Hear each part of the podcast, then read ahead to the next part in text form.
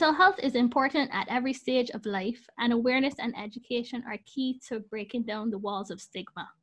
While there is more discussion and focus on mental health and the perception of mental illness has improved, there is still a significant number of people who go untreated, deterred by fear of being labeled as mad and sometimes the unwillingness to endure pill shaming and shame. Today on Chat Chat, we have Dr. Sharon Harvey, who is a psychiatrist working in private practice. She's also an associate lecturer with the University of the West Indies Cave Hill campus and a member of the Barbados Drug Formulary Committee. Dr. Harvey has also worked as a consultant at the Psychiatric Hospital and the Queen Elizabeth Hospital and is a former committee member of the World Psychiatric Association. Welcome, Dr. Harvey, and thanks for joining us today. Right, thank you, and hello. Right. So I think we could probably begin with establishing what is the difference between a psychologist and a psychiatrist. Right, that's fine because this is something that comes up sort of quite frequently that that persons yes. are very curious about. Um, well, I mean, there, there are commonalities in that we are both dealing with sort of emotions and behaviors and stuff to do with the brain. But the, the basic difference is that a psychiatrist is a um, fully qualified medical practitioner. So mm-hmm. I would have done the full medical training, including as well as medicine, surgery, pediatrics, obstetrics, gynecology. So it's it's a um, fully trained medically pra- medical practitioner who then specializes in psychiatry.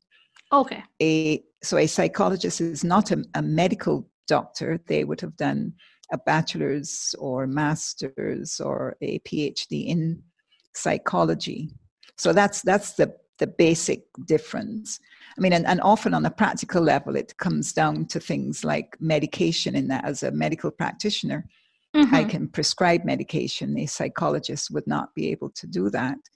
But there's a great area of overlap because when it comes to the talking therapies, yes, then we would both be able to do the talking therapies. And often, psychologists, as part of their training, um, would do some of the more complicated testing, I mean, like either um, in testing about intelligence or personality or mm-hmm. yeah suitability for what type of employment those sort of battery of, of, of tests and, and um, their analysis um, would be more the province of a um, psychologist. Okay. And so, I mean, there are times when we work together because the psychologist may already have um, been established seeing someone for the talking therapies, but recognize that um, the because of the degree of the person's illness, that it may mean need more mm-hmm. than the, the talking therapy and may need medication in addition. Okay. And and so we would work together. Okay. So I mean you, you did mention working together with the psychologist. So how do people right. generally end up in your office? Is it by referral or people tend to seek out you on their own? Um, it's a combination of I guess all of the above. Okay. Um, some I think quite often um, persons are um, encouraged by perhaps a friend or family member who has, um, you know, previously sought assistance either from myself or, or a psychiatrist. And they encourage the person that, you know, maybe you might need some help and I know of this person. And I mean, and it's, it's usefully helpful um, when the new patient feels well. If that person's went and they got through okay, mm-hmm, then mm-hmm. I can probably go as well. Okay. So sometimes it's that sort of informal referral. Okay. Sometimes persons self refer in that they themselves recognize, you know, maybe I need some help with this. Perhaps I should should seek someone out. And they may go through the yellow pages or the internet or something and, and you know, just yeah. decide. Got it.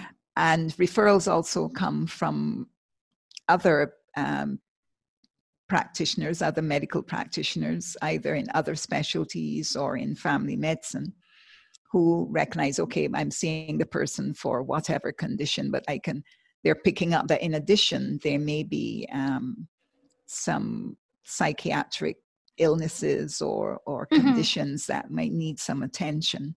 Okay. And so referrals can come from doctors as well. Okay, so I mean, mental health disorders can refer to a wide range of mental health conditions. That's so, correct. Um, what would you say are some of the main conditions you see generally, and have you found that there are conditions more prevalent in men, you know, as opposed to right. women? Okay. Um, so, just before I do that, perhaps it might be useful to lay some um, um, sort of background information. Okay. Because it's important that we recognize that um, what we see as mental illness, psychiatric disorders, mm-hmm. are really physical disorders, they're medical disorders. Yeah. Because we understand, okay, I have diabetes, okay, I have high blood pressure, I have a thyroid problem. I can understand that those are physical conditions and I yeah. But if I have a um, psychiatric disorder, let's take depression, often persons get worried that it's you know it's like something not really medical mm-hmm. it's mm-hmm. you know it's some kind of airy fairy thing yes but um but depression and the other psychiatric disorders are really um disorders of brain chemistry mm-hmm. So, in the same way that diabetes is a disorder of the, the chemistry of the pancreas and the um, not putting out enough insulin and so on, what we see as psychiatric disorders are physical conditions. It's to do with the chemistry of the brain not um, functioning in in a sort of smooth way, so that that they're they're problems because the brain communicates within itself um, through chemicals. Mm-hmm, yeah. And so, if they're either flowing too much or too little, or the sensitivity to them is somehow um, altered, then we will get the symptoms that we call psychiatry. Um, so, I just wanted to lay that little sort of okay. background. Mm-hmm. Um, so, the main conditions that um, would be seen the most common ones would be yeah. things like depression and anxiety, which in turn are often related to stress. If we get stressed enough, yeah. we will develop depression or anxiety, um, because again, back to the to the sort of brain chemistry.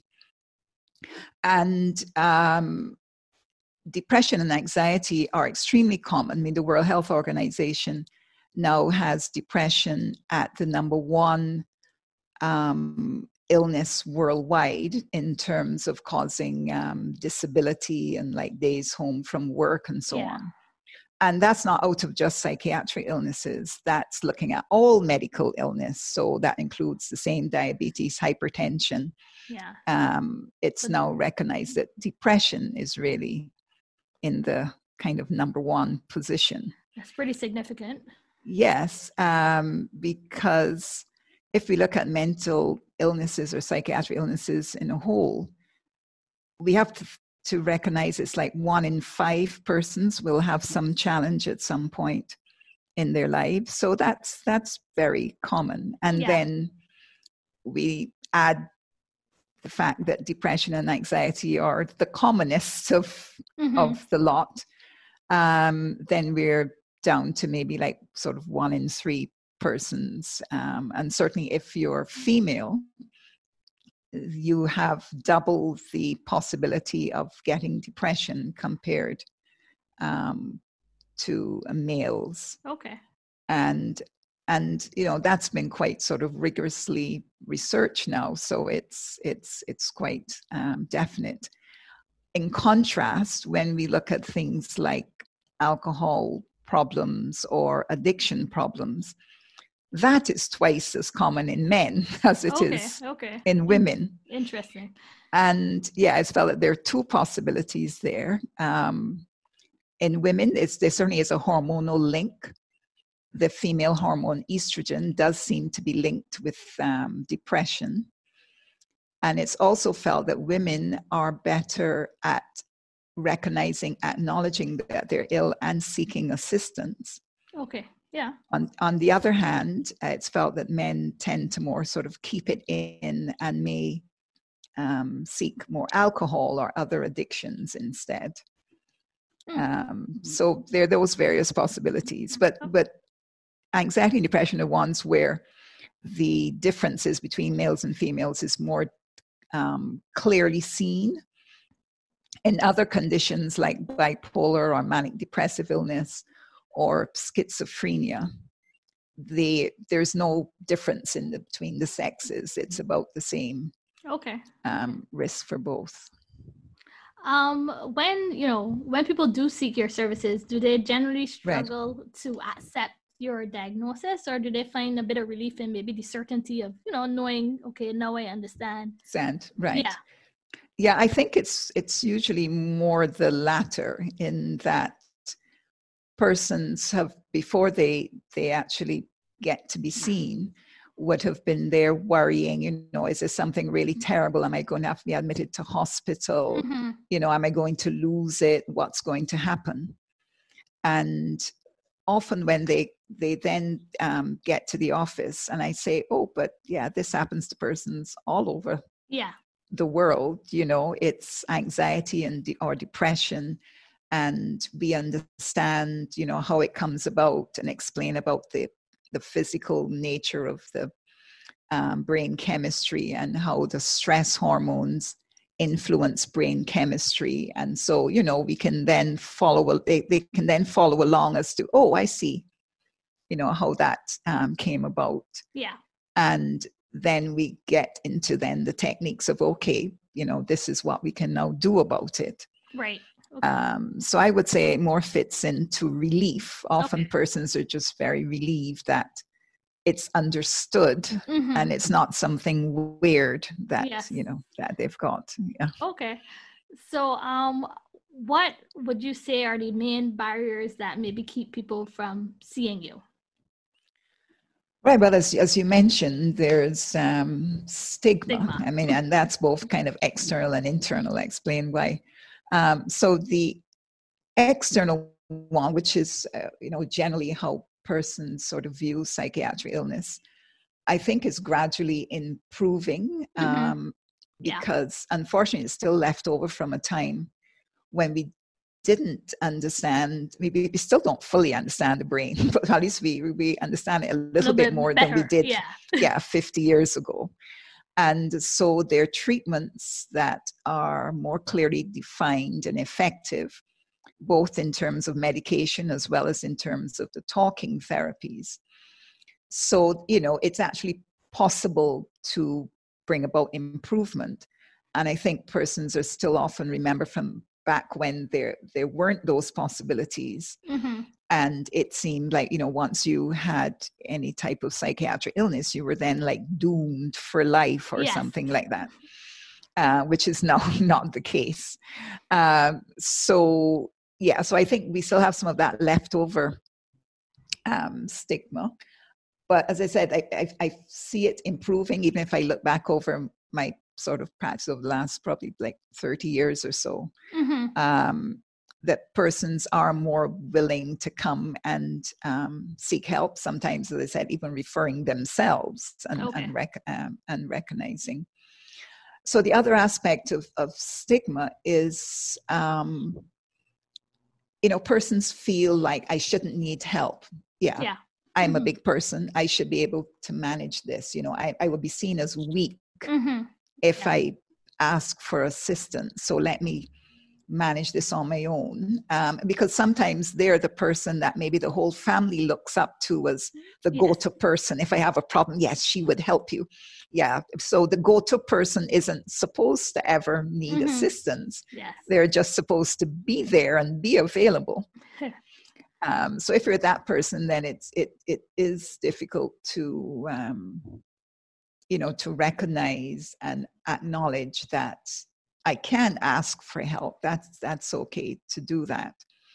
Um, so that's why sometimes the stigma comes from yeah what we feel persons are thinking, but sometimes it also comes from within ourselves. Yeah, what we think of, of yeah, mm-hmm. what we think of ourselves, and and feeling that we should be able to to manage. Okay, so I mean, as you said, stigma is you know one of the main barriers to people seeking you out.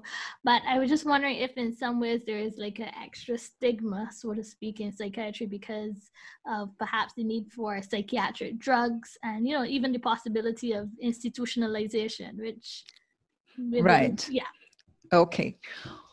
Well, because uh, hopefully we are going to t- change the terminology as well, because okay. um, because again, back to my example of diabetes and hypertension. If mm-hmm. I if I have diabetes and it gets out of control, I just say I'm going into hospital. Yes. Okay. So in the same way, I mean, with someone with a psychiatric illness, I mean, where it's it's then at a level that can't be managed um, as an outpatient, then they're just going into hospital for treatment. So that, that, that, we wouldn't, that makes sense. we wouldn't use the term institutionalization because that's again from you know 50 mm-hmm. plus years ago. Okay. Um, so that makes sense to me. okay. Yeah. So but words matter so it's it's important that we uh, you know that we remember that it's it's um, that psychiatric illness is just part of the range of medical um, medical conditions um, and also with the idea of, of medication again yeah. if we have other medical conditions we recognize the importance of taking medication in some situations. In the same way, I mean, with psychiatric um, illnesses, then it's useful if we can see that, okay, medication is also in the same vein to, to mm-hmm. help manage the situation. Because um, you don't want to be not taking medication out of fear of the medication while your condition gets worse. Yeah. Uh, because things like depression i mean if i'm if i have depression and i don't seek assistance then it interferes with my interpersonal relationships it interferes with my ability to concentrate and function at work so i might be in jeopardy then at losing my job which then has a whole set of other mm-hmm. consequences. It's true. So we have to weigh all of all of that up and recognize that you know um, getting assistance is is an important factor. And the feelings about um, medications used in, in psychiatric illness i think again goes back to an earlier time with some of the earlier medications mm-hmm. um, that were not as sort of fine-tuned and persons worry about um, you know severity of side effects yes yes um, because our more current medications I mean, have less side effects, but we can never get rid of all side effects hmm, because mm-hmm. If I drink enough water, water has side effects and but we have to drink water. Maybe don't say I'm not drinking water because it may have side effects. Um, so, you know, we try to keep the side effects to as much of a minimum as, as possible and I think once it's it's properly discussed um, with the patient, then they, along with the the doctor, can you know de- determine how much to weigh the side effects versus, as mm-hmm. I said, the possible consequences of okay. not taking any treatment at all and yeah. becoming worse. Um, where there then you know consequences that may be irreversible if you lose your job and then the depression gets better, you may not get back your job. Yeah. You know, then that's something permanent that has occurred. Um, and not just in terms of job, but if um, if again the depression stays and gets worse, then I may, you know, begin to have ideas of suicide and may harm myself, which perhaps could have been avoided had, you know, treatment been um, agreed to at an earlier stage yeah. when it would have been been easier to manage. Yeah i mean you make an interesting point but you know there are more modern or different drugs now. You know, some of the names we know, you know, just as easily as maybe fast food restaurants, right, like, you know, like Prozac and Zoloft right, and that, right, that kind of right, thing. Um, but you know, we talk about yes, um, people do need drugs. Um, are there any concerns about you know, like long term dependency or challenges in weaning people off those right drugs? well with certainly with the antidepressants um, my job is often the opposite my job is trying to um, persuade persons to continue them oh, for a bit okay. longer fair, fair enough. Uh, because antidepressants take like a few weeks before they start to work. But once they've started to work, and the research suggests that you should remain on it, at least in the first instance, for like six months to a year mm-hmm. before stopping. But quite often, persons, once they've begun to feel well, thinking, well, why am I taking this yeah. tablet? I'm feeling perfectly fine. I'll okay. just stop taking the tablets. So there's not a problem with stopping. Fair enough. It's more of a problem of, of continuing. Oh, that's, that's um, the the, um, the medications are often persons think about and, and sort of put everything under that umbrella, which isn't correct, are often more like the sedative medication mm-hmm. that may get started mainly for the treatment of um, or the management of anxiety. Uh, because they're sedative medications, your body kind of accommodates to them. And so when you're stopping them, you need to sort of slowly wean off mm-hmm. because mm-hmm. if you stop it suddenly, your your body's and your brain is saying like, "Wait, what went on there? Yeah, ah, yeah. something you know, I just just threw me over a cliff or something." Fair enough. um, so, um, yeah, so those are the ones that, yeah, that we are careful about um, use of and and sort of slowly tapering off. Mm-hmm. Um, but things like um, antidepressants or even what we call antipsychotics for persons who are having um, more a condition where they may be having hallucinations, hearing voices, or having false beliefs those sorts of medications yeah it, again we're still in the job of trying to persuade the person to continue to for the for the best length of time rather okay. than stopping okay okay fair enough um I guess the other thing I was we talked about, you know, what causes uh, mental illness, you know, some hormonal changes in the brain and that kind of thing. Right. But I was also curious if there's a link between social factors and mental illness. Yes. Yes, and um, I think any social factor that acts through stress mm-hmm. is going to um, to increase the risk of of um, of psychiatric illness. Okay. And and that probably includes all the social factors um, because uh, because stress is is certainly commonplace um, throughout our lives. Uh, work related stress, I mean, is uh, quite a major one. I mean, and it can be work related stress in that actively at work or work related stress because you're now out of work. Right. And right. are seeking um, work. So that's stressful. Also, what's happening um, at home, relationship stress, whether there's, you know, domestic um, violence, whether there's sort of sexual abuse occurring. Um, at home or even outside of the home has one been in a traumatic accident or you know been robbed or something um, mm-hmm. so these are all um, stress factors that cause the release of um, yes a set of stress hormones in our in our bodies mm-hmm. and mm-hmm. okay there is as that is circulating in the bloodstream. It goes to the brain as well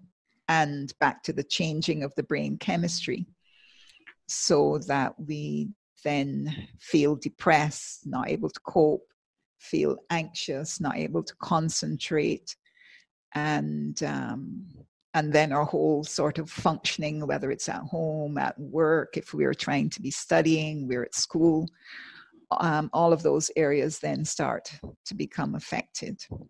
Okay. Uh, sorry, but before we leave social, because it's important to remember that social works in in in both directions. So mm-hmm. the the stress at work and so on may lead us to become anxious or depressed. But even if we become anxious and depressed and we can't put our finger on why that has occurred, the fact of being anxious and depressed may then put strain um, on our, our work. Mm-hmm. Um, so it can work in both directions. So that yeah. when when someone says, "I've lost," I, we find someone is depressed and they've lost their job. We have to then tease out did they lose their job and that made them depressed or or okay. did they become depressed and that caused them to lose their job because enough. of not concentrating yeah mm-hmm. Okay.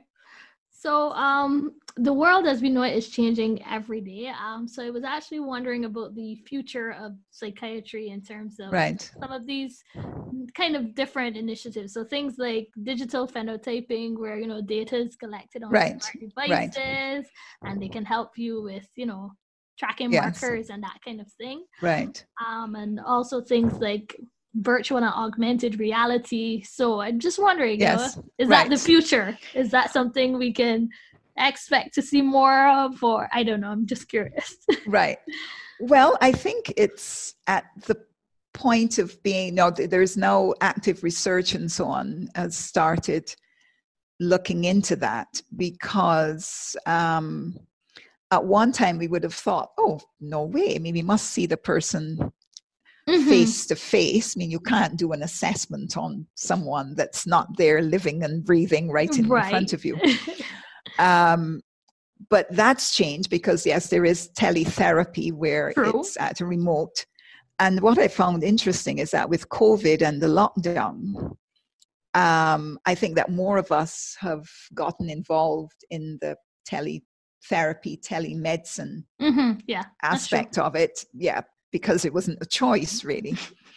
and I think that we're finding, I think, both from the perspective of the therapist or doctor and the patient, that um, it works better than we thought it would have done.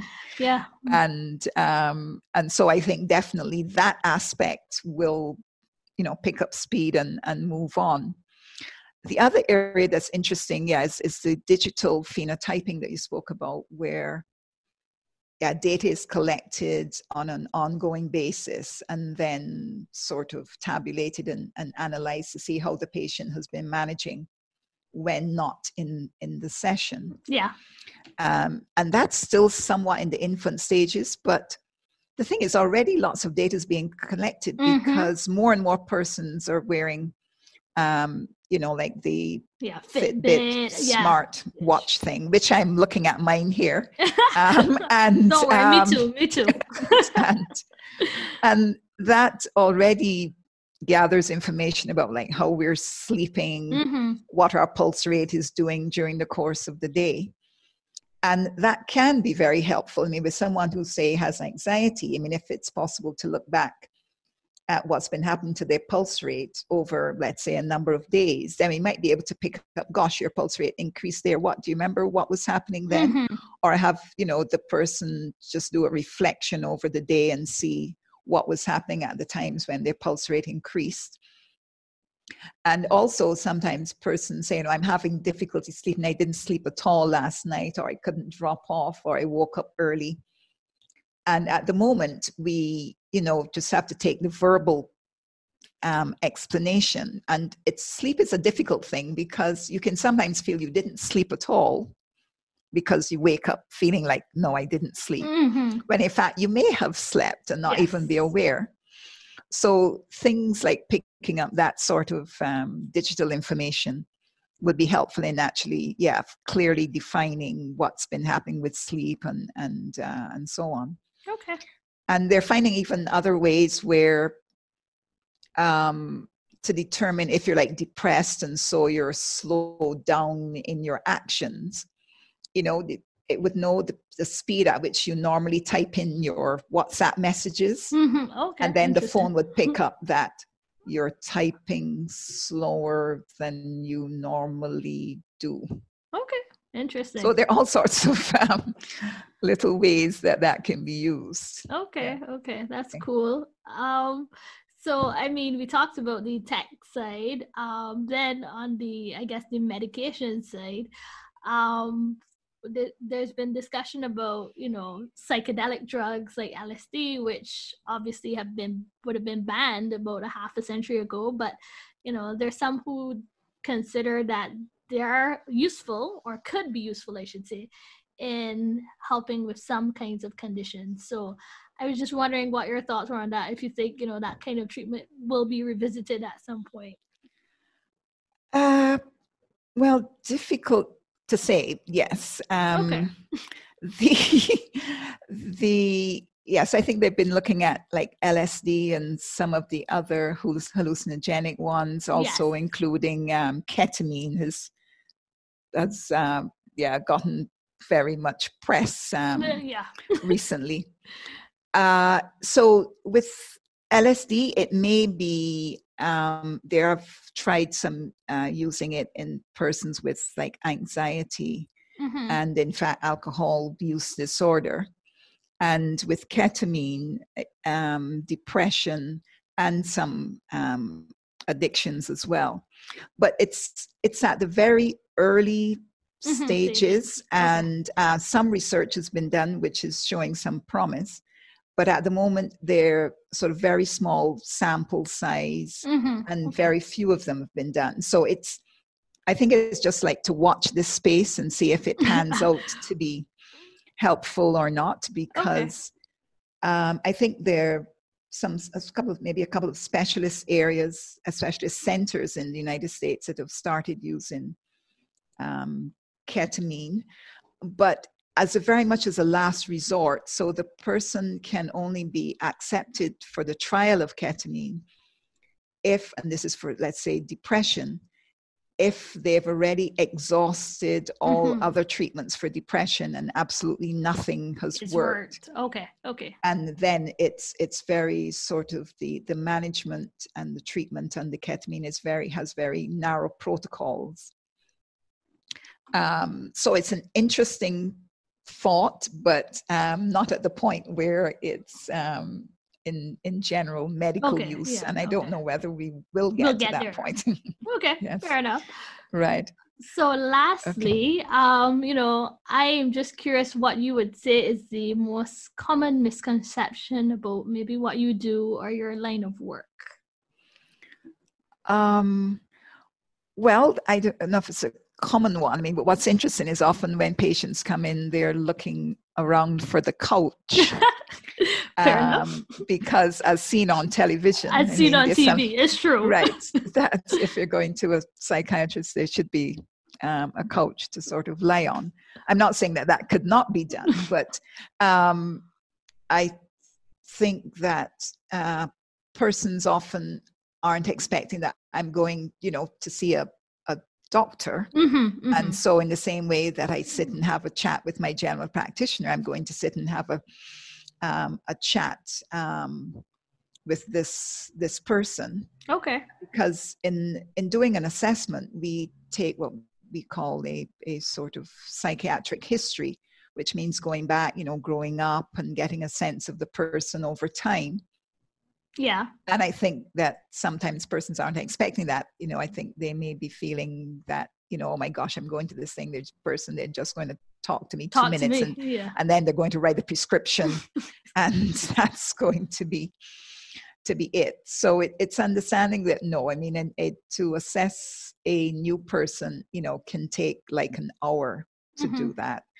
And it's um, and really it's ent- entering into an agreement with the patient that we are working on this together. Together. Okay. Yeah, I am not doing this to you. Mm-hmm. We are together going to have a discussion and figure out, you know, what seems acceptable, what seems not, and um, and also that they will continue to have responsibility for their management. If you see what I mean? Because okay. yes.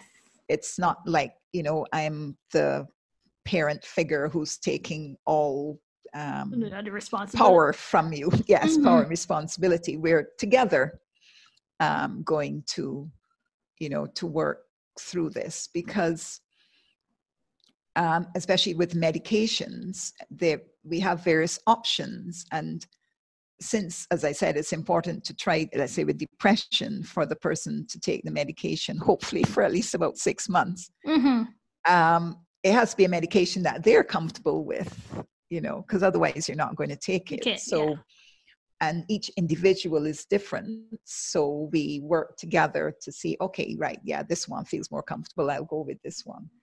Okay. Um, and, uh, so I'm not sure if that answers your question. No, quite, it, it but, did. Um, it did. You know, yeah, it, it did. It did. So uh, I, I mean, well, now I have a follow up. Uh, have you been thinking about getting a coach or not really? Oh no, no. I might lie down on it and fall asleep myself. Um, no, okay. I mean, we just try to have comfortable chairs okay. because, yeah, we don't want anybody falling asleep. um, yeah, so that we can, you know, have a discussion. Fair enough. Uh, about things. Okay. So thank you so much, Dr. Harvey, You're for joining us today. It was insightful and useful to discuss some of the more taboo elements right, of mental right. illness. So okay. hopefully the listeners find this episode useful and these conversations continue to become commonplace. Right. Thank you. That's important. So you're doing a good job there. Okay. Thank you. Thank you. All right. Okay. Thanks for listening. Don't forget to join us every other Wednesday for another episode of Shack Shop. Subscribe to our podcast using your favorite podcast platform. We are on Apple Podcasts, Google Podcasts, and many more. You can also connect with us on IG, Facebook, and Twitter, or by email at akilia at chatchat.club. Let's shake things up.